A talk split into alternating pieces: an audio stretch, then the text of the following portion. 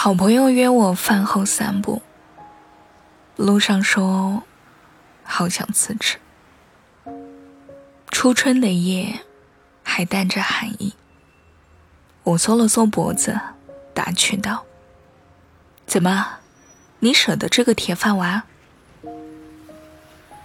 我想要搏一搏。他低着头认真地踢了一块小石子。我是知道他的，28、29岁的年纪，迷茫又着急。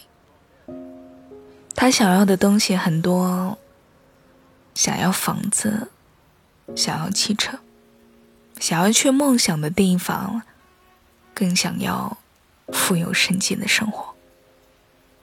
他这么年轻，却又挥舞着那自认丰满的羽翼，窥视着整个世界，野心勃勃。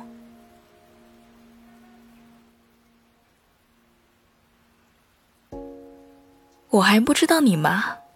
咱俩差不多，做事3分钟热度，还辞职？我也学了块小石子，踢着向前。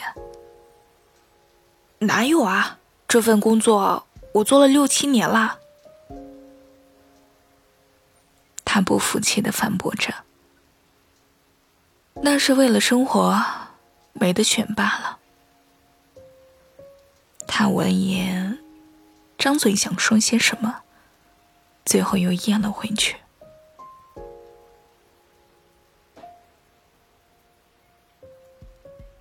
也不怪我堵他的嘴，其实我们都一样。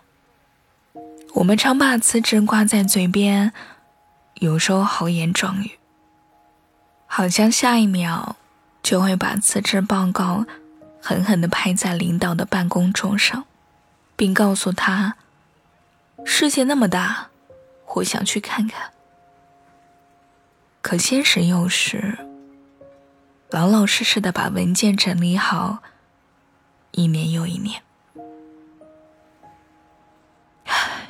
有时候我觉得咱们就是书读多了，要是早点进厂，现在安心的扭针螺丝，要是哪个厂的计件单价高一点儿，还会觉得自己有一份不错的工作。他再一次语出惊人。我蓦然想到了路遥的一段话：谁让你读了这么多的书呢？又知道双水村以外还有一个世界。如果你从小就在这个天地里日出而作，日落而息，那你现在就会和众乡亲抱同样的理想，经过几年的辛劳，像大哥一样娶个满意的媳妇儿，生个胖儿子，加上你的体魄，会成为一名出色的庄稼人。不幸的是，你知道的太多了，思考的太多了，因此才有了这种不能为周围的人所理解的苦恼。这个世界对于小有才华又不能认清自己的人是最残酷的，因为小有才华便接受不了碌碌无为的事实。透过那一份才华，看到了撕破昏暗的一点点光芒。对此刻的他来说，那是夜里出现的皎洁的月，所以他要向着月亮的方向奔去。但是他的那一份才华又不足以让他能够看到月亮，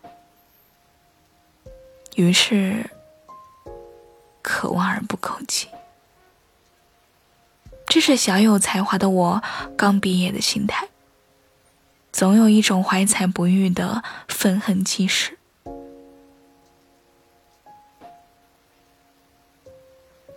后来在社会摸爬滚打的这几年，也逐渐明白了安稳寻常的生活也并不糟糕。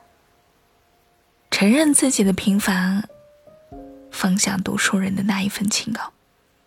至于外面更广阔的天空。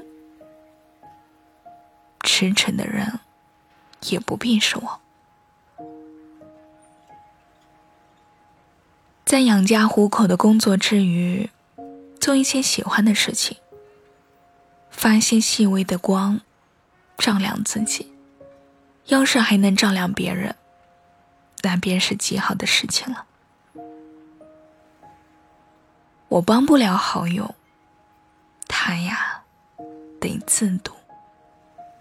我一脚将小石子踢进了河里，与好友道别了，走进街边的书店。这是我热爱的事，是我能发的光。在这里，我可以不是尘埃，而是山。